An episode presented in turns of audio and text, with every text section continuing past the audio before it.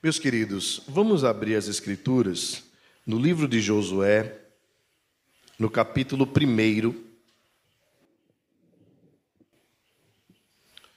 Josué, capítulo 1, a partir do verso 10, dando continuidade à nossa série de exposições no livro de Josué, que nós iniciamos na semana retrasada. Josué, capítulo 1,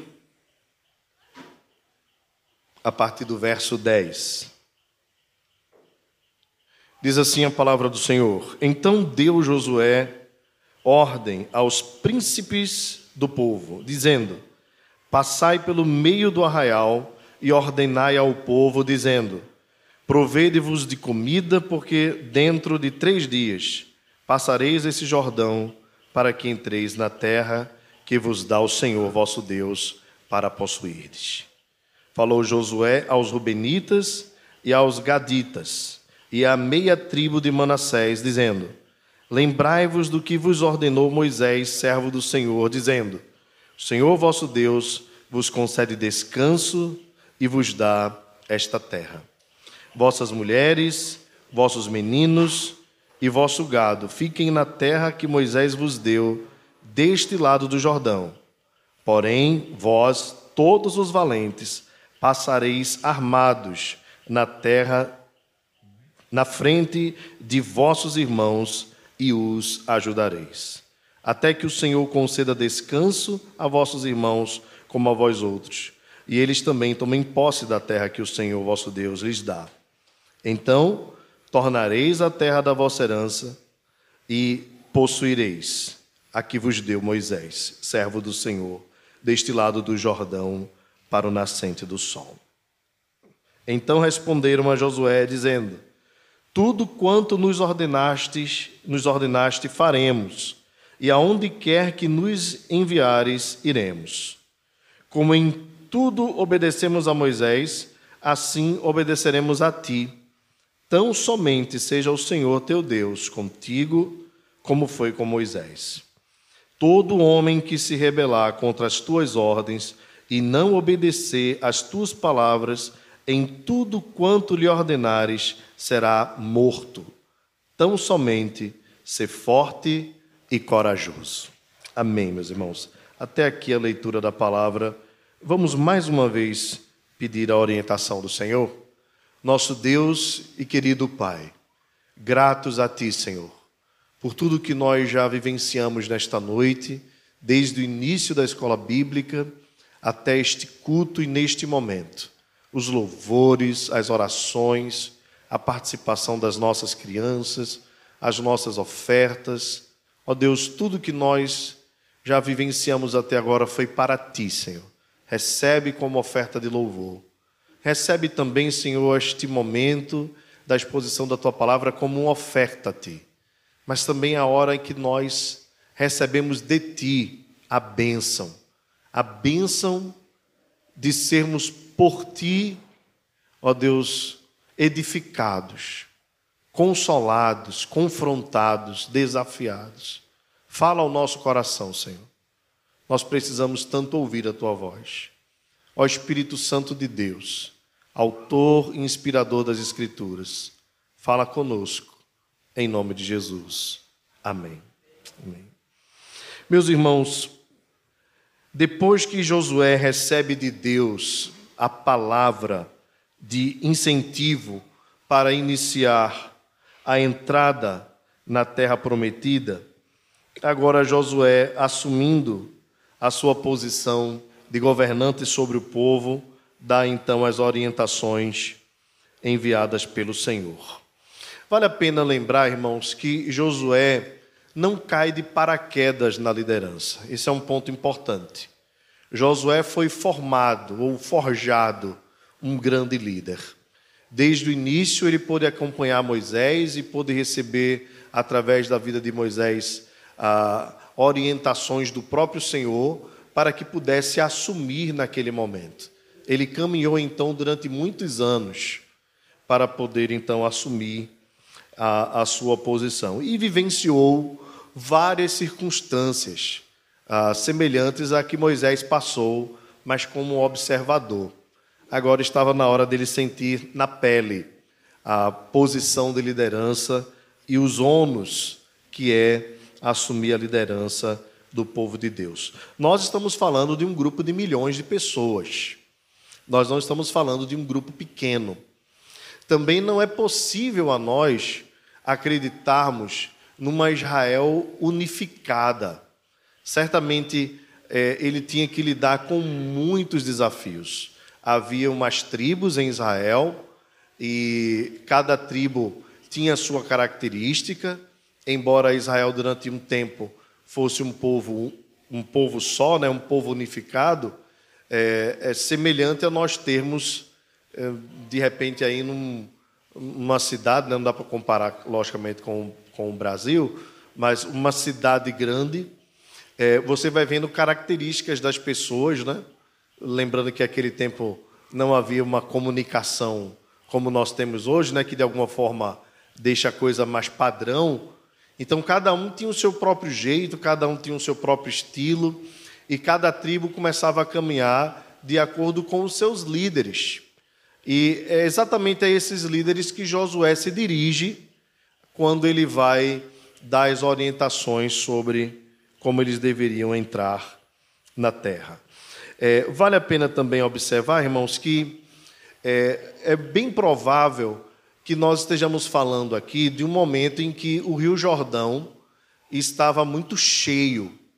E como Deus disse assim: assim como eu fui com Moisés, eu serei contigo, nós vamos ver aos poucos a comprovação de que de fato Deus estava com Josué, porque as mesmas coisas que aconteceram a Moisés, ou bem semelhantes, vão acontecer também a Josué. No caso aí, assim como o povo passou o mar vermelho a pé enxuto, também vão passar o Jordão. Né? E ah, diferente do, do que a alta crítica diz, não era aquele período em que a maré estava baixa, estava alta. E foi mais uma vez um milagre de Deus sobre a vida do povo. Também devemos lembrar que era algo novo, né? O povo tinha vivido um, um, a sua vida toda na, na terra do Egito, parte tinha vivido no deserto, e apenas os jovenzinhos estavam entrando, aqueles que ouviram a nova orientação de Moisés, ainda em Deuteronômio. Então era tudo muito novo, o povo deveria ter é, é, um certo cuidado no agir, e Josué, muita paciência no lidar com esta nação. Ah, o que tudo indica aqui, irmãos, é que até esse momento, o povo estava ainda vivendo do maná. Vocês devem lembrar que Deus mandava aqueles bolos de mel né, para que o povo se alimentasse, e durante muito tempo Deus mandou também ah, codornas, né, e o povo pôde se alimentar da carne.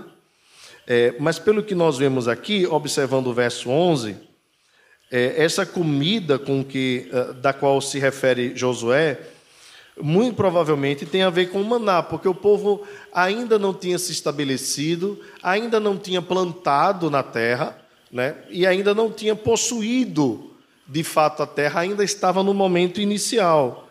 Então, a orientação de Josué é que eles se provessem de comida em três dias e passassem, depois desse período, o Jordão para entrar na terra que o Senhor havia dado. Esse tema nós já trabalhamos nas últimas semanas, né? A terra era habitada por outros povos, nós já sabemos disso, mas a terra, antes de ser dos povos, pertencia ao Senhor, como pertence ao Senhor. E ele dá a quem ele quer, conforme lhe apraz. Então eles deveriam se preparar para entrar na terra. E aqui eu queria chamar a atenção é, a partir do verso 12 sobre um ponto interessante, porque o texto diz que Josué se dirigiu a duas tribos e meias, e meia, né? Observe aqui, falou aos Rubenitas, a tribo de Ruben, uh, falou aos Gaditas, a tribo de Gade, e a meia tribo de Manassés. Possivelmente uh, Israel tem entrado aqui pelo menos a princípio, entre 12 a 15 tribos. Nós, nós conhecemos as tribos de Israel, né? Quando eles se dividiram ainda, Deus, Deus as estabeleceu por território e principalmente baseado lá nos filhos de Jacó. Então eu estou me referindo a Ruben, Simeão, Levi, Judá, Gade, Assé, Zebulon, Dan, Naphtali, Josué e Manassés. A tribo de Levi não era uma tribo que deveria ter propriedades. OK? Então, eles não eram donos de terra. Eles deveriam não possuir terra e assim o cuidado deles deveria ser com o tabernáculo, especialmente. E eles se alimentariam não do que a terra dava, mas daquilo que o tabernáculo oferecia, ou seja, que as tribos levavam para lá. É, lembrando aí aos irmãos que um dos filhos de, jo, de Jacó, mais importante, é José, mas José não recebe nome de tribo. Ah, de José vem duas tribos, eu me refiro a Efraim e Manassés. Ok? Manassés e, e Benjamim. Ok? Enfim, eles entram com 12 a 15 tribos, porque a tribo de Manassés está também dividida. Depois é que eles vão se organizar para aquilo que nós conhecemos como as 12 tribos de Israel. E se você observar aqui no, no verso 12, é, Josué lembra a essas duas tribos e meia que Deus havia ordenado a Moisés que daria descanso a eles e que eles deveriam possuir a terra. Ah, interessante aqui esse, esse termo descanso, né? Porque ah, a, a ideia de descanso para nós está muito ligada ao sábado, ao descanso, dia do Senhor. Talvez a ideia aqui seja ainda mais profunda e se refira não apenas a, ao sábado, que Israel guardava como um dia de descanso para adorar a Deus, mas seja uma referência, inclusive, de cunho escatológico. Em outras palavras, assim como Israel vai entrar na terra prometida e nesta terra terá descanso, semelhantemente nós estamos caminhando a cada dia, né, rumo à terra prometida, a Canaã celestial, a nova Jerusalém, onde nós teremos o descanso não apenas de um dia, mas uma eternidade em descanso. Amém? Você está cansado aí? Vai ter descanso, viu? Então, por enquanto, aqui a gente vai trabalhar bem muito mas haverá um tempo em que nós teremos descanso. Mas é claro, aqui eu, eu cito aos irmãos a ideia de descanso, não significa que na nova terra em que nós habitaremos, nós não vamos trabalhar, mas ao contrário do que nós passamos aqui, nós teremos um lembrete daquilo que foi o paraíso. Porque no paraíso, quando Deus criou Adão, ele colocou Adão para trabalhar. Portanto, o trabalho é uma bênção, o trabalho é um privilégio, né? o trabalho é uma honra. Né? E essa, essa ideia, além de bíblica, foi muito enfatizada pelos reformadores. Num período em que ah, os humanistas criam o trabalho como se fosse um castigo de Deus, as regiões que mais se desenvolveram no período da Reforma Protestante foram exatamente a, a, os países que deram a atenção à verdadeira exegese bíblica, que nos mostra que o trabalho é uma bênção e não o castigo. O castigo que há sobre o trabalho é a ideia do suor do rosto. E no caso ali de, de Adão, né, a, o que ele produzia deveria ser tirado do meio de cardos e abrolhos e espinhos, ou seja, deveria ser tirado de, de, com muito esforço. E isso era ruim, isso trazia um, um certo dano. Enfim, quando o autor diz aqui, ah, conforme Josué, eu pedi só para aumentar um pouquinho, se eu não, se eu não me ouvir, aí eu penso que eu, eu não sei se eu tô, quando eu estou gritando e quando eu não estou. Ah, quando, quando o texto diz assim: O Senhor vosso Deus vos concede descanso e vos dá terra, é, é, é como se ele dissesse assim: vocês vão entrar e nela haverá gozo constante. Isso se assemelha, irmãos, à mesma expectativa que nós temos, de que nós estamos vivendo aqui ah, no meio de cardos e abrolhos, de espinhos. É por isso que a vida cristã ah, não pode ser prometida àqueles que não conhecem a Cristo como se fosse um caminho ah, sem dificuldades. Pelo contrário, é necessário informar as pessoas que são confrontadas com a mensagem do Evangelho que nem sempre a vida cristã é fácil. E que o fato de nós entregarmos as nossas vidas a Cristo não nos garante que nós não teremos dificuldades. Mas a certeza que nós temos é que haverá um momento na história em que todas as coisas serão consumadas e Ele vai nos garantir, de fato, o descanso eterno de todas as nossas dores. Portanto, aquilo que promete o Senhor no livro de Apocalipse, de que lá não haverá nem choro, nem tristeza, nem dor, nem morte, é a nossa esperança. É por isso também, irmãos, que vale a pena nós lembrarmos aqui, principalmente nesse período em que nós estamos é, vivenciando tantas discussões ideológicas, né?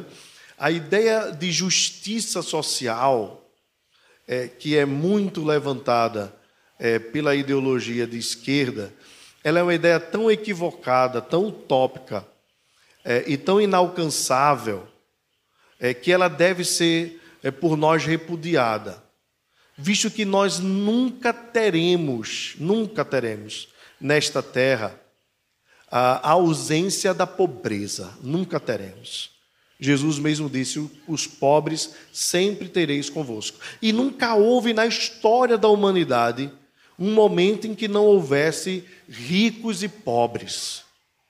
Isso não implica em que nós não devamos lutar contra estas coisas, mas nós devemos focar na luta contra a miséria, aqueles que mais precisam e aprender que diante de Deus que nesta terra sempre haverá ricos e pobres e que nós devemos aprender a nos contentar com aquilo que Deus nos dá e nos esforçarmos para melhorarmos as nossas condições para a glória de Deus e não para tentar alcançar nesta terra o céu.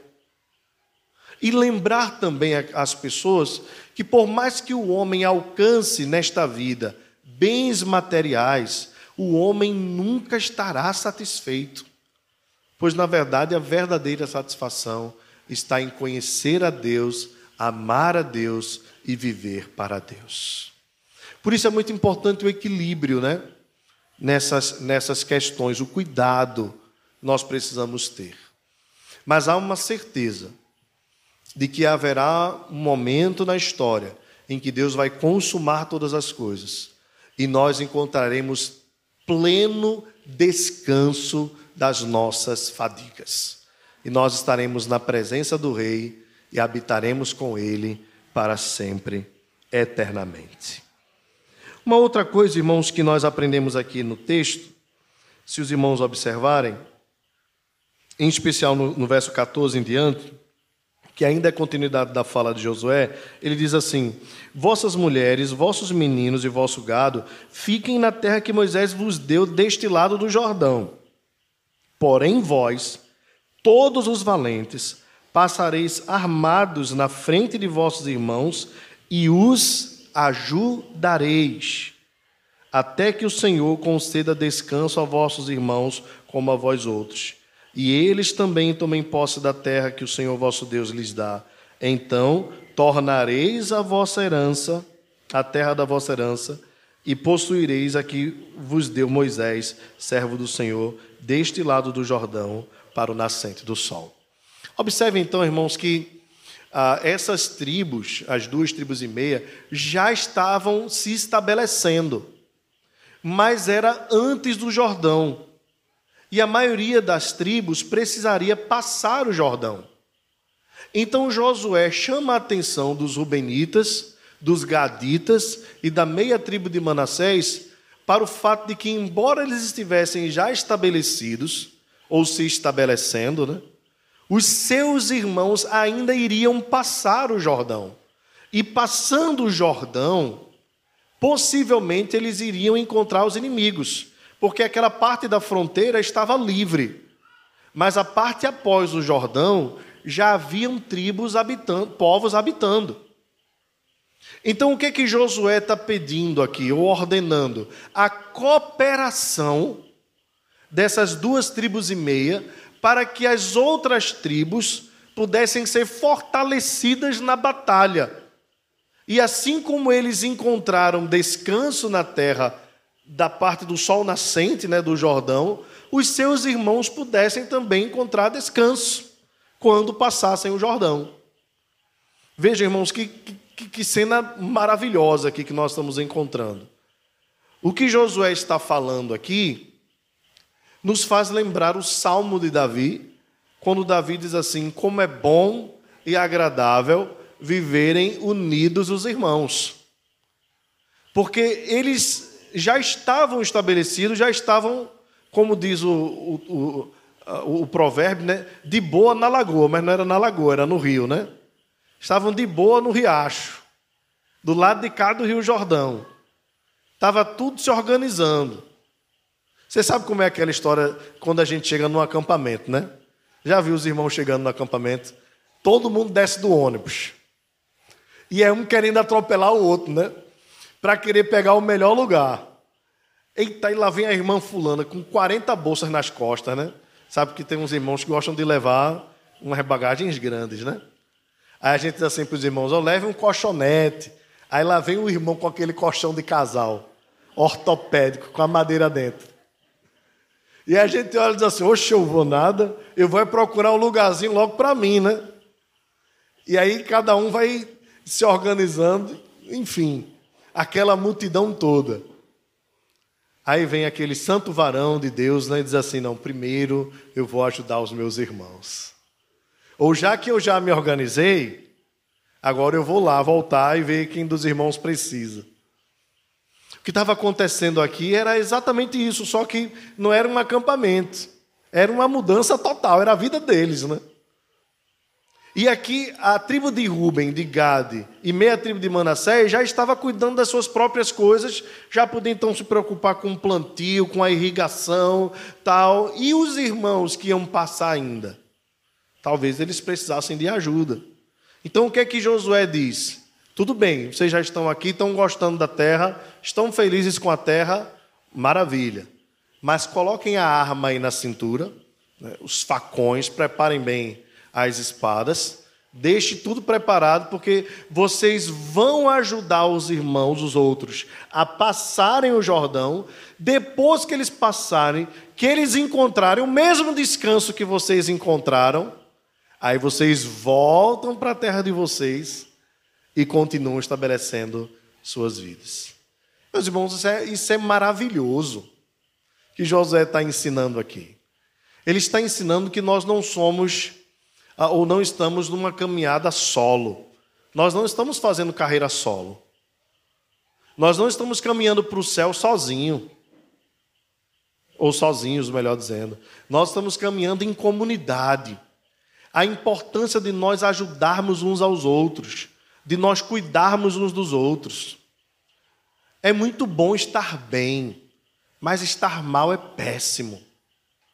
E às vezes quem está bem não procura cuidar de quem não está tão bem. E esse é um princípio que nós aprendemos aqui, e ele é aplicado nas escrituras do Novo Testamento assim de maneira assim exagerada. Vocês lembram a repreensão que Paulo faz aos irmãos lá de Corinto? Inclusive na ceia. Paulo diz: Olha, vocês estão celebrando a ceia, mas vocês não esperam nenhum pelo outro para comer. Aí Paulo escreve aos Filipenses e diz assim: Irmãos, se tiver alguém aí que puder ajudar, ajude as duas irmãs lá que estão se batendo. Alguns dizem que era presidente do coral, junto com a presidente da sociedade feminina. Ninguém sabe, né? Quem... Mas eram duas irmãs importantes que estavam. Assim, a igreja estava caminhando bem, mas elas duas estavam batendo de frente. E aí Paulo diz assim: olha, manda alguém lá, pede às irmãs que elas andem concordemente no Senhor. A gente vê os discípulos tendo dificuldade. Um queria se assentar à direita, outro à esquerda. Um começa a ficar com inveja do outro. Porque às vezes a gente pensa que estamos em carreira solo. Nós não estamos em carreira solo. Nós estamos caminhando para Nova Jerusalém, nós estamos caminhando para Canaã celestial, mas ela só vai ter graça se tiver todos aqueles por quem Cristo morreu. Tem que estar todo mundo, a alegria está todo mundo. Eu quero ir para o céu, mas eu não quero ir sozinho. Eu quero ir para o céu com vocês. Amém? Então a gente precisa estar junto. A gente precisa se ajudar. A gente precisa ser amigo um do outro, a gente precisa ser irmão. A gente não pode ver o outro numa batalha e ficar descansando. Não. Nós precisamos nos alegrar, alegrar com os, os que se alegram chorar com os que choram. A gente tem que estar junto nos momentos bons da vida, mas também nos momentos difíceis. É muito bom estar junto num churrasco, mas às vezes num enterro complica, né?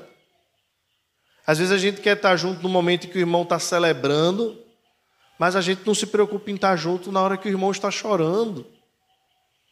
Então é exatamente isso que Josué está ensinando aqui: o princípio da unidade da igreja, da comunhão do povo de Deus, da importância de nós cuidarmos uns dos outros, de nós não descansarmos enquanto não vemos os nossos irmãos descansando também, de nós cuidarmos uns dos outros em todos os sentidos possíveis. Nós não podemos ver o nosso irmão passando necessidade e a gente diz para ele assim: Deus te abençoe, bate nas costas e vai em paz, tendo com que ajudar. A bênção de Deus, o Deus te abençoe, é justamente Deus querendo te usar para dividir o que você tem, para ajudar quem precisa. Então, meus irmãos, nós já vivemos aqui nesta igreja, e eu louvo a Deus pela vida dos irmãos, momentos em que nós vimos assim a graça de Deus sendo derramada sobre a vida dos, dos irmãos que precisavam. Já tivemos irmãos aqui com dificuldades diversas, diversas, na área espiritual, na área financeira, na área emocional, e a igreja chegando junto. Isso é maravilhoso. Nos preocuparmos uns com os outros, amarmos uns aos outros, sermos amigos, sermos parceiros, não deixarmos ninguém para trás. Como diz o ditado, os soldados feridos, né? Soldados feridos não podem ser deixados para trás. Você já deve ter assistido lá o Soldado Ryan, né? Ou já assistiu Até o Último Homem, dos filmes maravilhosos. Nos lembram exatamente isso que nós não podemos ter descanso enquanto o descanso também não alcançar a vida dos nossos irmãos. Por isso nós vamos nos esforçar, nós vamos batalhar, nós vamos orar uns pelos outros, nós vamos estender a mão uns aos outros, nós vamos caminhar juntos. Qual é a sua luta, qual é a sua dor? E nos preocuparmos uns com os outros. Esse é o caminho. É o caminho que Jesus nos ensinou. Observe que nenhuma demonstração de amizade foi maior do que a, nosso, a do nosso Senhor, né? Ele deu a vida pelos seus amigos. E ainda disse mais: que nenhum de nós se perderia, que todos nós seríamos ressuscitados no último dia, que nenhuma das suas ovelhas a quem o Pai deu seria perdida. Ele vai como o supremo pastor das ovelhas e não se conforma com o fato de ter 99. Ele vai atrás da que se foi e que se perdeu. E atrás de volta em seus ombros, se alegrando, dizendo: Esta ovelha estava perdida e se achou e foi achada. E chama a todos para celebrarem. Por isso, meus irmãos, nós não se Jesus não perde ninguém, nós também não devemos perder ninguém. E devemos colocar todo o nosso esforço em favor dos nossos irmãos. E aqui eu pergunto a você: você tem se preocupado com seus irmãos? Você tem amado seus irmãos? Você tem orado pelos seus irmãos? O texto continua. E eu quero encerrar com mais uma aplicação. O texto, no verso 16, diz que o povo respondeu a Moisés, essas duas tribos e meia. Eles disseram assim: Tudo quanto nos ordenaste faremos, e aonde quer que nos enviares, iremos. Como em tudo obede é, obedecemos a Moisés, assim obedeceremos a ti. Bem, isso aqui é a palavra deles, tá certo? Moisés a gente sabe que sofreu. Né? Se eu ouvisse uma palavra dessa, eu dizer, ah, vocês vão obedecer igual fizeram com Moisés? Bem, lembrando que essa era uma nova geração, né? mas era teimosinha também. Mas entraram na terra. Então ele diz, eles dizem: Tão somente seja o Senhor teu Deus contigo, como foi com Moisés. E ainda fazem uma promessa: todo homem que se rebelar, não obedecer a tudo quanto tu ordenares, seja morto. Tão somente ser forte e corajoso. Aqui, irmãos, tem um princípio que é maravilhoso e que muitas vezes é por nós descuidado. Aqui está o princípio da submissão às autoridades.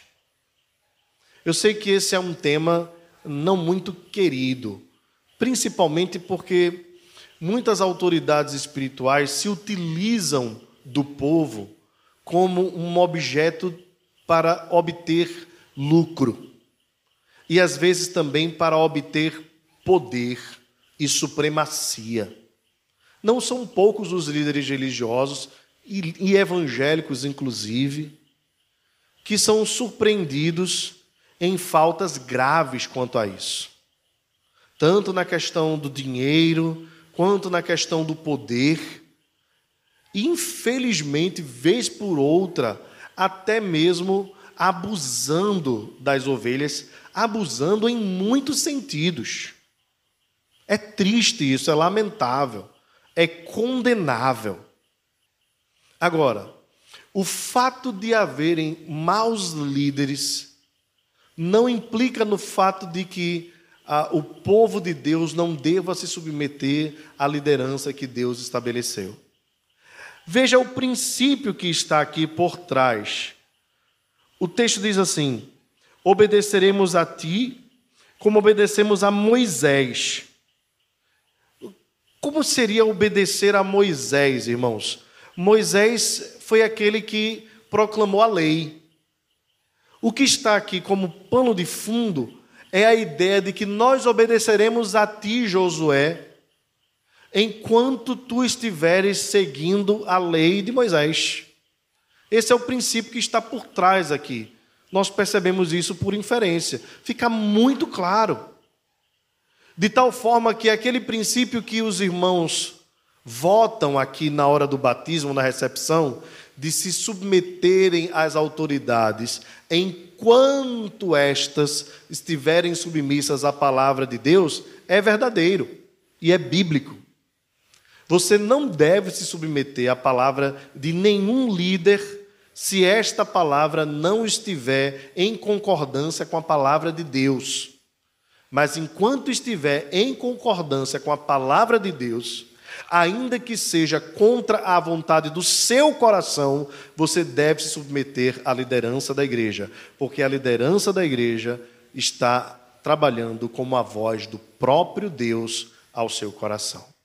Esse é um princípio valiosíssimo e que só deve ser quebrado quando o princípio de ser verdadeiro segundo a palavra de Deus também for quebrado eu vou dar um exemplo para os irmãos muito claro. Nós sabemos que a reforma protestante foi um movimento que trouxe um cisma na igreja.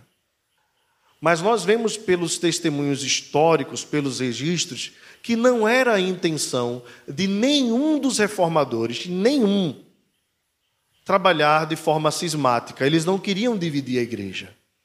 Tanto que por muitas vezes eles se dirigiram à liderança ao Papa.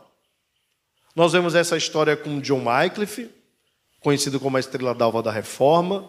Nós vemos isso com John Hus, quantas vezes ele argumentou, e nós vemos isso com o próprio Lutero. E tudo o que aconteceu foi porque era impossível continuar numa igreja que estava totalmente distante da palavra de Deus. Por isso o cisma, por isso a, a chamada reforma protestante foi um mal necessário. Nós queríamos uma igreja só, mas não era possível da forma que estava. Mas Lutero, assim como os outros reformadores, foram submissos até onde puderam. Quando a coisa não teve mais condições, de fato, era a hora de sair. No caso, foram expulsos, né? Jamhus morto na fogueira. Qual o princípio que está por trás disso tudo, irmãos? É que a liderança de Deus, ela é estabelecida desde o Antigo Testamento ah, e também no Novo Testamento e também nos dias de hoje, por meio de homens que ele estabeleceu, ordenando a estes homens que trabalhassem. Nós já observamos isso aqui no, no, no começo do texto, porque a, a nação ainda não estava estabelecida totalmente, né, nem estava na terra, mas entre as tribos já haviam os oficiais, como nós vemos no começo do texto no verso 10. Também em outras traduções nós vamos ver príncipes, em, uma, em outras traduções oficiais, mas a ideia é que haviam líderes estabelecidos.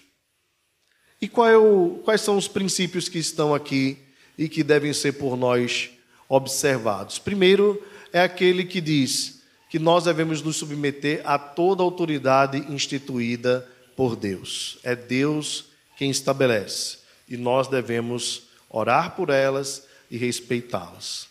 Quanto às autoridades espirituais, o autor aos Hebreus nos lembra o seguinte: segui os vossos guias e aliviem o trabalho deles, para que eles não façam o trabalho com tristeza. Observe, irmãos, a autoridade do apóstolo Paulo. Primeiro, Paulo diz: Paulo, servo de Cristo chamado para ser apóstolo. Então, Paulo reconhece que a sua autoridade vinha do próprio Deus. E Paulo traz ordenanças para a igreja, inclusive que mexiam com questões culturais. Muitas delas confrontavam pessoas, mas eram necessárias. Vejam, por exemplo, a repreensão que Paulo trouxe a Pedro na carta aos Gálatas.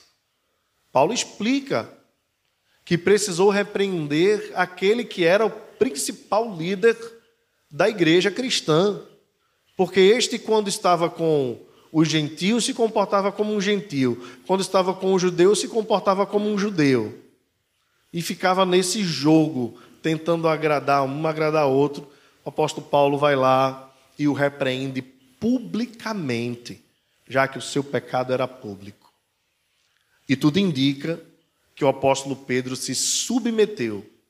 Depois, Pedro escreve na sua carta elogiando Paulo e não indo contra Paulo, mostrando assim que nem mesmo as autoridades estão imunes a serem repreendidas.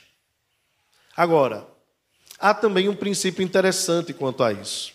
A Bíblia diz que, quanto àqueles que são oficiais na igreja, não se deve aceitar testemunho ou denúncia, melhor dizendo, de uma única pessoa. Deve-se constituir uma a mais, pelo menos, para que haja testemunha. Qual o princípio que Paulo ensina com isso aí? É que Paulo sabe que as autoridades geralmente são alvo de críticas para que uma pessoa só não invente alguma coisa. Tendo mais uma, é menos provável que aquilo seja inventado, menos provável. E aí pode-se abrir um processo de denúncia. Isso está nas cartas pastorais de Paulo. Meus irmãos, por fim, a, a, a ideia que está por trás aqui é que o povo deveria se submeter à autoridade de Josué para que não morresse, para que houvesse vida.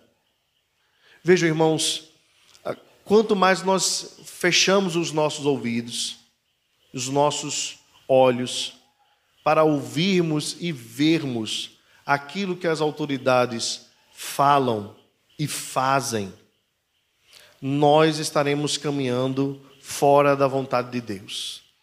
Nós precisamos observar aqueles a quem Deus colocou como nossa liderança. Os líderes não são melhores do que vocês. Na verdade, os líderes estão para servir. Inclusive, Jesus nos ensina que quem quiser ser o maior, seja o que? Serve. Então, o papel da liderança é servir. E essa é a incumbência que nós recebemos como líderes da igreja.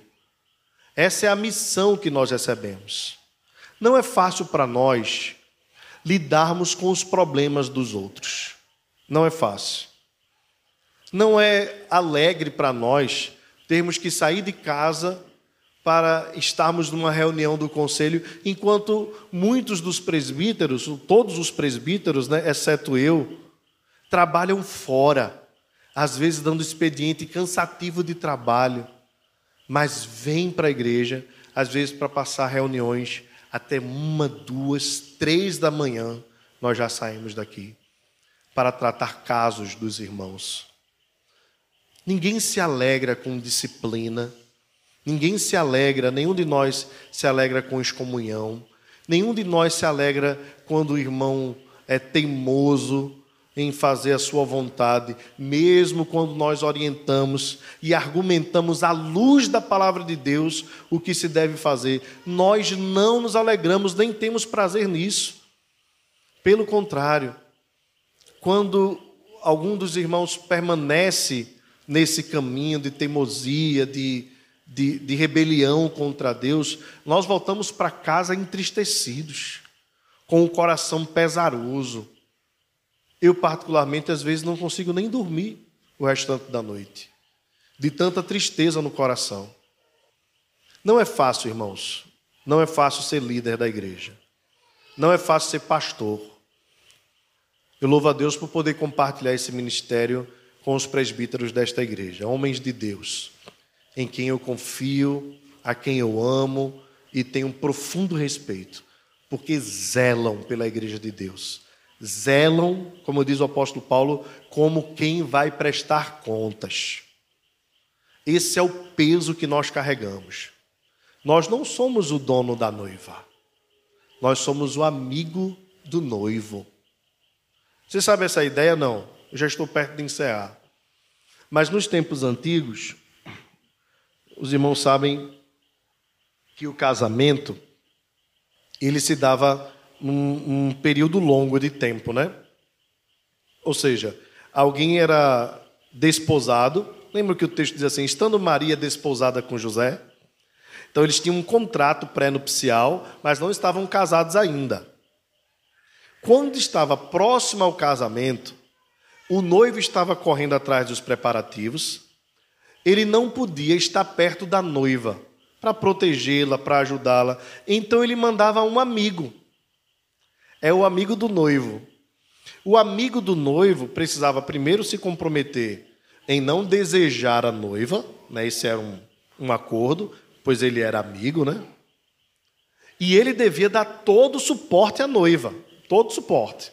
Então, durante um período da ausência do noivo até o casamento, o amigo do noivo é quem ficava ali cuidando de tudo, protegendo, guardando, até a chegada do noivo. Mas ele não era dono da noiva e ele não era o noivo da noiva. Ele era o amigo do noivo. Vocês lembram que quando João Batista iniciou o seu ministério, a Bíblia diz que Jerusalém toda, isso é um exagero meu, mas os interessados na religião foram até a região do Jordão, onde João batizava. E a fama de João se espalhava por toda Israel, até o momento em que João batiza Jesus. Depois que João batiza Jesus, aí as pessoas começam a seguir Jesus. Alguns discípulos de João vão lá conversar com ele. E diz assim: João, tu estás vendo que aquele a quem tu batizaste está tendo seguidores mais do que você, e na época não tinha Instagram ainda, viu? Mas o povo já estava seguindo a Jesus. Deixou de seguir João e começou a seguir Jesus. E aí João disse assim: A minha alegria é ver a alegria do noivo. Eu não sou o noivo, eu sou o amigo do noivo. Prazer do amigo do noivo é ver o noivo feliz, é ouvir a voz do noivo. Mas eu não sou o noivo. O que João estava dizendo é o seguinte: eu não sou o dono da igreja. Por que eu vou estar com ciúme dele? Se a igreja é dele, os discípulos são dele, eu sou aquele que prepara o caminho. Mas o noivo é mais importante do que o amigo do noivo. Nós, irmãos presbíteros, pastores, nós não somos dono da, os, os donos da igreja. Nós não somos o noivo. Nós somos amigos do noivo. E um dia o noivo vai voltar. E quando ele voltar, ele vai procurar saber o que cada um de nós fizemos e vamos prestar contas a ele.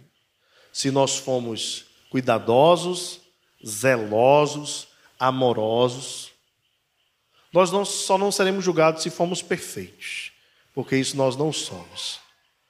Por isso, os irmãos não podem contar com a perfeição da liderança. Mas uma coisa eu posso garantir para os irmãos: nós amamos cada um de vocês. E vamos buscar zelar pela vida de vocês até o dia que o Senhor nos chamar.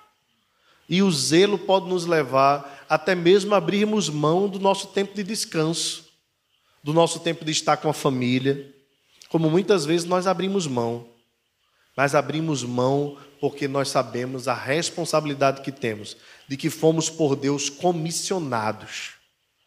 O que é que nós pedimos aos irmãos? Simplesmente, orem por nós, orem pelos líderes de vocês.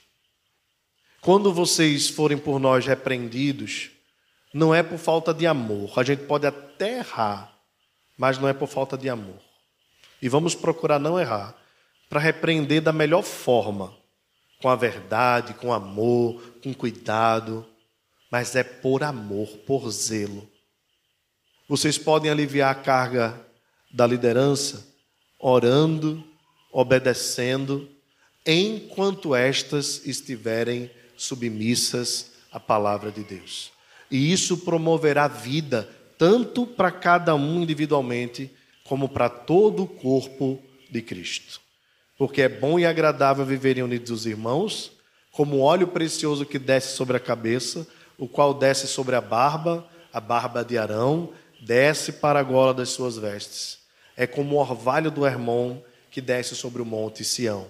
Ali, ali, no meio da união, não da desunião, no meio da união, ordena o Senhor a sua bênção e a vida para sempre.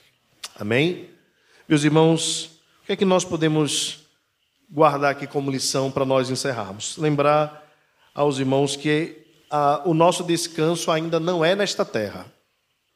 Nós já temos um pouco desse descanso. Esse momento aqui é um lembrete escatológico do descanso que nós teremos. Haverá uma eternidade toda para nós louvarmos a Deus. O culto que é o nosso descanso, né? o nosso sabá, é um memorial daquilo que nós vamos desfrutar na eternidade. Nós vamos adorar a Deus para sempre. Alegre-se com isso, com essa esperança e desfrute desta bênção já hoje. Guarde o dia do Senhor. Guarde o Santo Domingo. Uma outra, um outro, um outro lembrete ao seu coração é de que nós não estamos caminhando sozinhos, nós estamos caminhando juntos. E se nós estamos caminhando juntos como um povo, nós devemos nos dar as mãos, devemos sustentar um ao outro, devemos cuidar uns dos outros, devemos orar uns pelos outros, amar uns aos outros, servir uns aos outros. Tem tanto uns aos outros na Bíblia que nós teremos, poderíamos passar a noite aqui. E se a sua versão for mais antiga, vai falar mutuamente. Tudo que você imaginar de bom, nós podemos fazer uns com os outros. Sermos benignos, longânimos, amorosos, zelosos, enfim. Caminhemos juntos, irmãos, lutando pela fé, lutando pela vida uns dos outros. Também recomendo a você que você abra o seu coração para viver em união. Porque quanto mais abertos nós estivermos, melhor nós caminhamos. Eu sei que cada irmão tem um jeito, tem um estilo. Alguns são mais abertos, outros são mais fechados. Enfim. Mas procure se abrir para o amor. Porque aqui é lugar de amor. Aqui é lugar de zelo, de companheirismo, de vida, de verdade. Eu, eu vivo essa experiência desde que eu nasci. E eu posso garantir aos irmãos que não tem melhor lugar para se viver do que a igreja do Senhor. É o melhor lugar, é o melhor povo, é o melhor de Deus. E por fim, meus irmãos, sejam submissos às autoridades enquanto estas se submeterem à palavra de Deus, para que vocês vivam. E nós, presbíteros, sejamos fortes e corajosos, corajosos, porque o Senhor está conosco, enquanto nós nos submetermos à sua palavra. Amém? Vamos ficar de pé, queridos. Vamos orar ao Senhor. Pai querido, Pai de amor. Mais uma vez te bendizemos pela tua palavra, te louvamos pela graça de podermos te adorar com liberdade, Senhor. Sabemos quantos irmãos estão sofrendo agora. Tem misericórdia da igreja perseguida, Senhor. Em especial na Nigéria, onde temos recebido relatos de igrejas sendo destruídas, de irmãos sendo mortos, de cristãs sendo violadas, ó Deus, de crianças sendo degoladas por causa da fé. Tem misericórdia, Senhor. Tem misericórdia dos crentes que sofrem. Ó Deus, tem misericórdia dos missionários. Abençoa onde eles estiverem, Senhor. Sei com a tua igreja aqui no Brasil, em especial aqui em Fragoso Ó Deus, sustenta-nos com a tua mão poderosa, guarda-nos de todo mal e Deus nos dá a alegria de vivermos a vida cristã em plenitude. Nós te pedimos as tuas bênçãos sobre nós, em especial, Senhor, nós te rogamos pelos enfermos. Temos visto, Senhor, muitos irmãos acometidos de gripe, sinusites, ó Deus, alguns irmãos sofrendo com efeitos adversos da vacina ó Deus, alguns irmãos passando por N problemas respiratórios, outras pessoas com Covid. Ó Senhor, tem misericórdia, Pai. Misericórdia, mais uma vez eu te peço, do sistema público de saúde do nosso estado, Senhor, que tem caminhado assim de forma tão precária. Nós temos visto, Senhor, infelizmente, alguns hospitais superlotados, e, e nós sabemos bem, Senhor, que muitas vezes tem a ver com má administração, com descuido, Deus, com a verba pública e no final aqueles que mais precisam são os que mais sofrem. Tem misericórdia, Senhor. Dá sabedoria àqueles que governam, Pai, para que a nossa população tenha uma vida tranquila e uma vida de respeito. Ó Deus, sei com a tua igreja, livra-nos de todo mal, protege-nos e abençoa-nos em nome de Jesus e que a graça do Senhor Jesus, o amor de Deus, o nosso Pai, a comunhão do Espírito Santo, seja conosco e com toda a igreja do Senhor que está aqui e espalhada sobre a face da terra, agora e para todo sempre.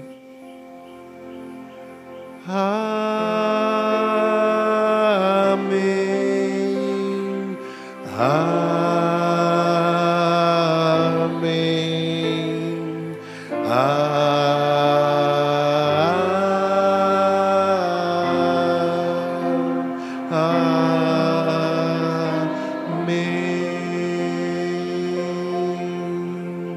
Sentemos-nos, irmãos. Que Deus abençoe a todos, em nome de Jesus.